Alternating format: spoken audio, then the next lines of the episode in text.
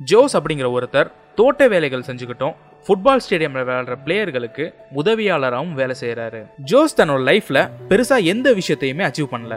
Even அவரோட குழந்தைங்களுக்கு சரியா சாப்பாடுக்கு கூட செலவு பண்ண முடியல.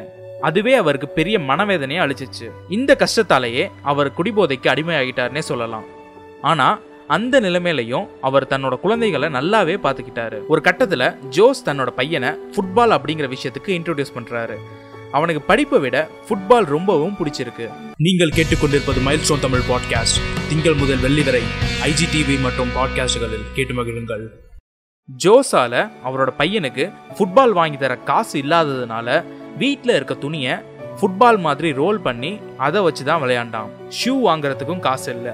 அவன் சொந்தக்காரவங்க கிட்ட இருந்த ஷூவை கொஞ்ச நேரம் வாங்கிட்டு வந்து அதை தான் போட்டு விளையாடுவான்.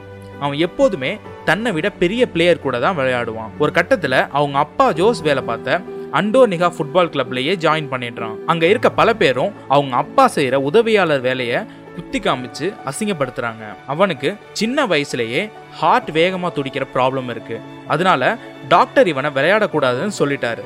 ஆபரேஷன் பண்ணதுக்கு அப்புறம் விளையாடக்கூடாதுன்னு எல்லாரும் தடுத்தப்ப கூட அவன் ஃபுட்பால் விளையாட வந்துட்டான். அவங்க அப்பா இறந்த அன்னைக்கு கூட ரஷ்யாவுக்கு எதிரான மேட்ச்ல விளையாடி மேன் ஆஃப் தி மேட்ச் அவார்டும் வாங்குறாரு. அது வேற யாரும் இல்ல. இன்னைக்கு ஃபுட்பால்னு சொன்னாலே நிறைய பேருக்கு ஞாபகம் வர ஒரு பேரு. Cristiano Ronaldo. அவர் லைஃப் நமக்கு கற்றுக் கொடுத்த மூணு முக்கியமான விஷயம். அவரோட ஹார்ட் ஒர்க் தான் இன்னைக்கு அவரை உலகின் மிக சிறந்த ஃபுட்பால் பிளேயரா மாத்திருக்கு அவர் தன்னோட கனவுக்காக சின்ன வயசுலயே பெரிய ரிஸ்க் எடுத்திருக்காரு. அவர் தன்னோட பள்ளி படிப்பை நிறுத்தும் போது அவருக்கு வெறும் பதினஞ்சு வயசு. தைரியமான சில முடிவுகள் தான் நம்ம லைஃபையே மாத்தும். இந்த ஷோவை ஒரு கோட்ஸோட முடிக்க விரும்புறேன். உங்கள் அன்பு என்னை பலமாக்கும். உங்கள் வெறுப்பு என்னை நிற்காமல் ஓட செய்யும்.